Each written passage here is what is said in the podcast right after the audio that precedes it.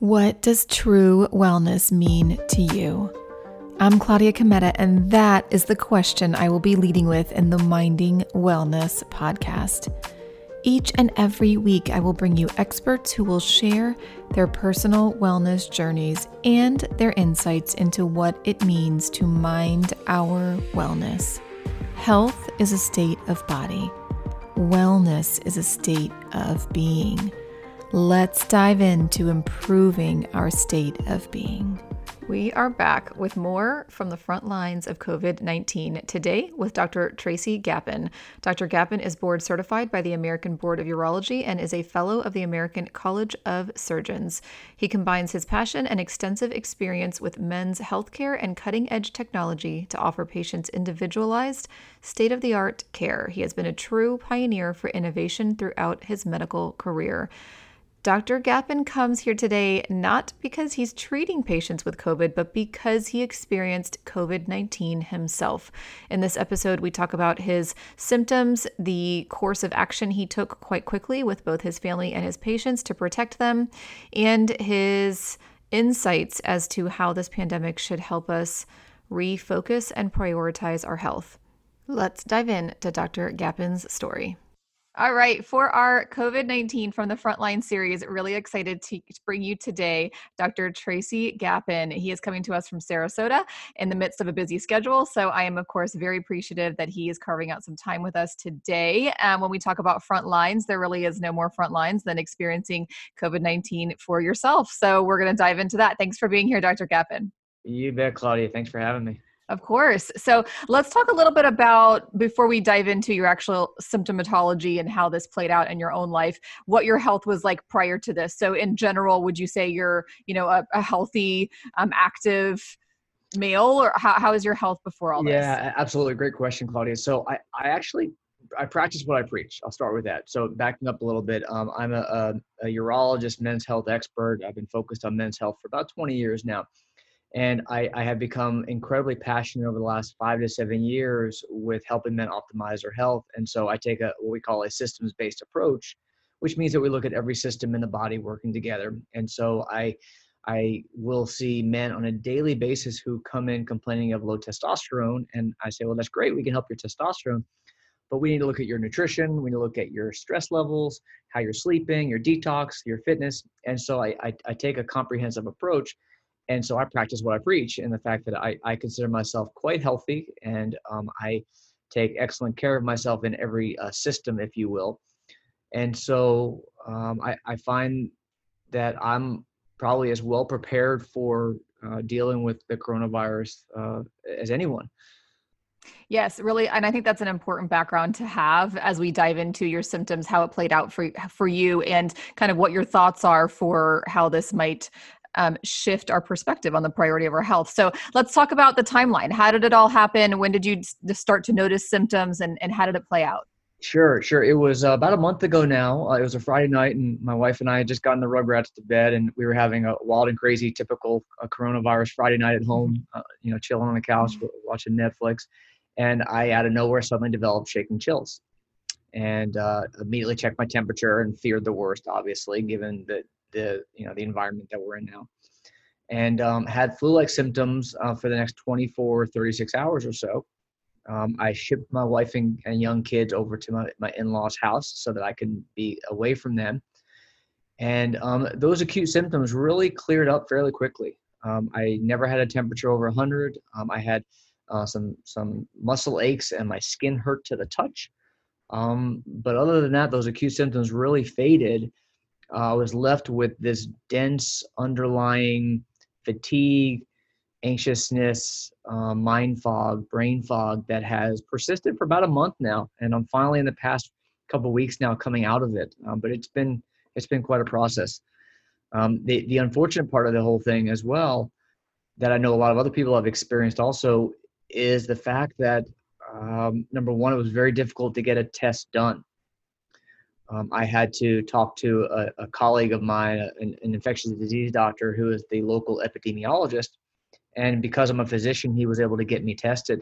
But if anyone else, any layperson went to the ER or called their doctor with the symptoms that I had, they would have been told simply to um, quarantine yourself, wait for 14 days, and if you're feeling okay and um, you know the symptoms have resolved, then you can get back to life. I needed to know for for my patients, from my you know to be able to take care of, of, of my patients and surgery and, and office visits every day that I have scheduled. And so I was able to get tested that Monday, but most people would not have been able to get tested. The the next part of it that I find is a real challenge for our healthcare system is that it took 10 days to get the results back. And so during those 10 days, you know, fortunately I quarantined myself, I isolated. But for other people who may be less patient uh, or may go to the grocery store or may decide they just want to go see some friends and, and, and, and break the, the policies that we have uh, established, then they're going to be spreading that disease. And so not having testing, and not having a quick turnaround time of those tests is really a big problem that I think is hurting us right now. Yeah, so you moved quickly. I mean, I'm, it sounds like your first points of action were okay, protect family, protect patients, right? So, family, you move on to so, to another house that's hopefully safe, and then I will also protect my patients by you know canceling appointments in the clinic, and um, you know those yeah. are not that are not urgent or reschedule with another provider if they are urgent, and right. um, you know you kind of had to go through those motions. And then were you mostly then at home resting recovering? Were you still having to work in some capacity? Pretty much home. Yeah great question. I was home uh, for a couple days. I was completely incapacitated. Um, I, I, canceled a number of surgeries that monday office visits uh, monday tuesday wednesday. And then later in the week i was feeling well enough that i was able to do some telemed visits from my home um, so that i could at least start you know trying to take care of men uh, but but mentally cognitively i wasn't back yet. Um, it, it, was difficult. It was a challenge but but yeah i isolated for 14 days and i did everything from home during that time Wonderful. And yeah, it's it's amazing how, you know, technology can be kind of really a, a, pain for a lot of us, but at a time like this, it's we're completely dependent upon it and it's nice to have the telehealth option for both you and your your patients. So, what would you say was the most bothersome symptom? So, I know you mentioned your fever your fever did come, but it didn't necessarily spike and it didn't necessarily stay around. Um, what what was the kind of ongoing brain fog, would you say that the most bothersome result of all of this? Yeah, the the the fatigue is without question the the the most challenging aspect of this that I've experienced.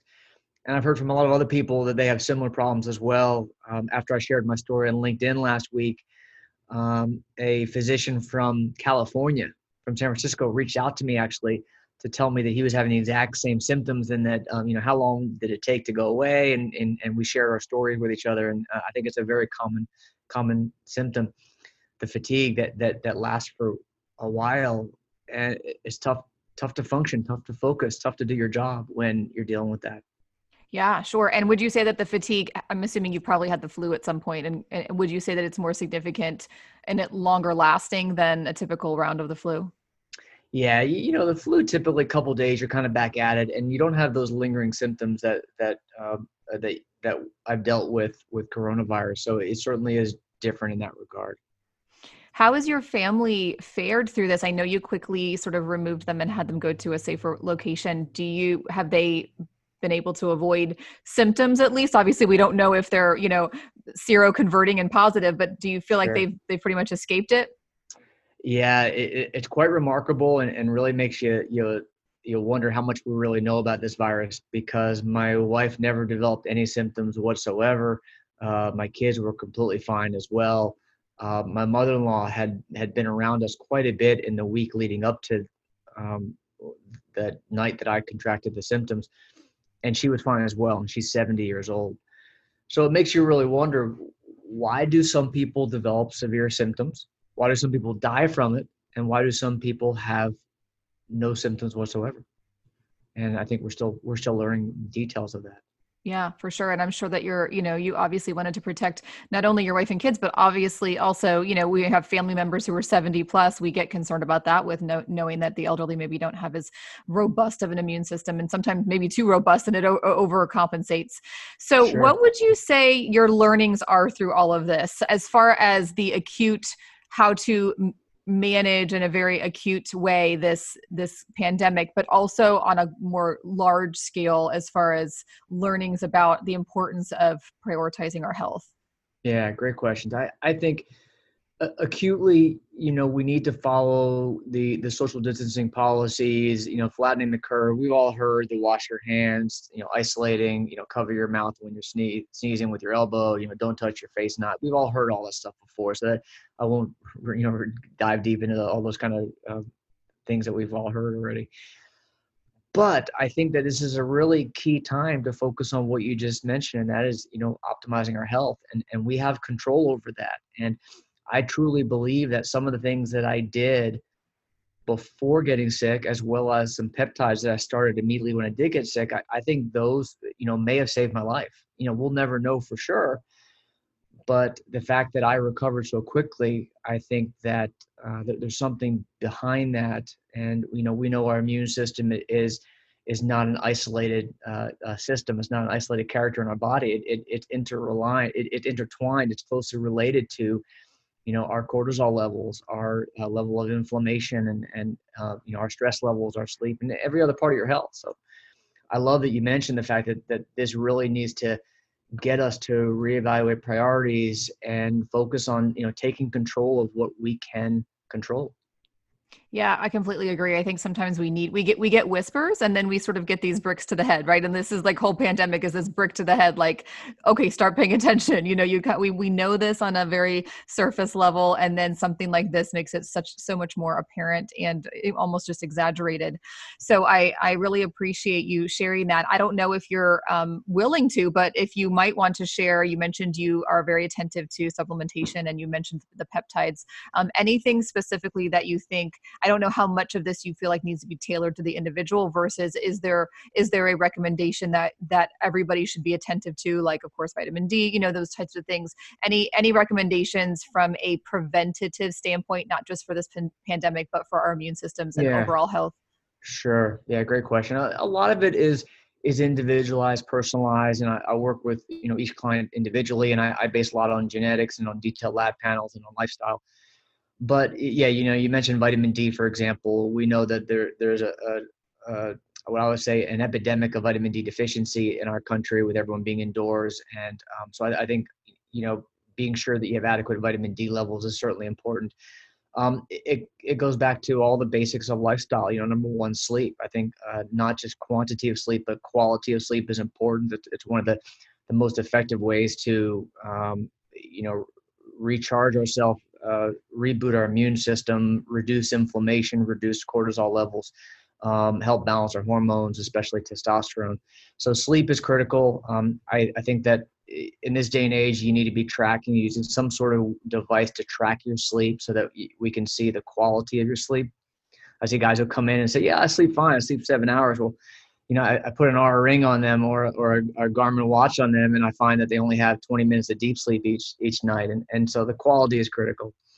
Um, reducing stress, I think, is is really important. I think that everyone needs to focus on what are they doing for stress mitigation and stress resilience, and that's something that, that everyone can focus on. That's not necessarily individualized, and and and by that I mean you know stress reduction techniques, meditation uh, mindfulness practices, uh, gratitude, which has science behind it. Um, uh, you know, whatever it takes to uh, introduce and instill calm into your life, whether that's hobbies, whether that's activities that you enjoy. Sex is great for, for guys for reducing stress. Um, so that's super important. Um, in terms of nutrition, everyone needs to focus on reducing sugar intake and uh, in terms of, of reducing inflammation. I uh, need to focus on eating whole foods, real foods, not anything packaged or processed. Uh, saw uh, an article this morning in New York Times talking about how the um, sales of processed foods, canned soup and canned goods and, and, and boxed foods went up dramatically in the last month as we're all uh, stuck at home. And that's something that we really need to focus on, you know, be eating fresh, organic, real food. Um, so those are all general recommendations I give to everyone. Um, there's certainly a lot of supplements that I recommend individually. There are peptides I give individually, um, but I, I, think that those are really the icing on top. You know, some guys come to me wanting a certain peptide, and I say, well, well, that's okay, but what have you done to optimize your hormones first or your your nutrition first? And you know, I think it starts with that stuff. Really helpful. I completely agree. I'm, um, you know, all about meditation. Huge on sleep. Could not be any. I'm such a huge proponent of sleep. Um, I absolutely. It's actually probably my my most favorite activity of the day. um, so I am huge on sleep. I really appreciate all of those. And um, speaking of nutrition, I know you probably have all of 30 seconds to eat your lunch, so I'm going to let you go. But I would love for you to share uh, before you leave where people can find you and learn more. Oh, thanks so much. Yeah, my website is smartmenshealth.com. I'm also on LinkedIn a lot. Um, social media wise, it's probably the, the, the most popular uh, vehicle that I, I find uh, to communicate with men. And um, yeah, a bunch of good resources on my website, smartmenshealth.com.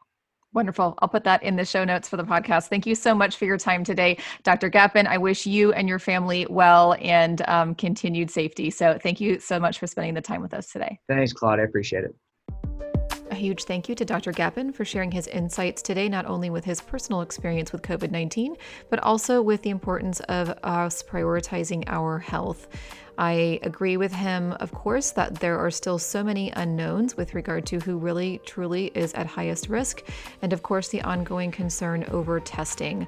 So I wish you all safe and well. I hope his insights provided you with some information as to how this might look in an individual person regarding symptoms, but also into ways in which you can maximize the efficiency and productivity of your immune system. Stay well, and we'll be in touch soon.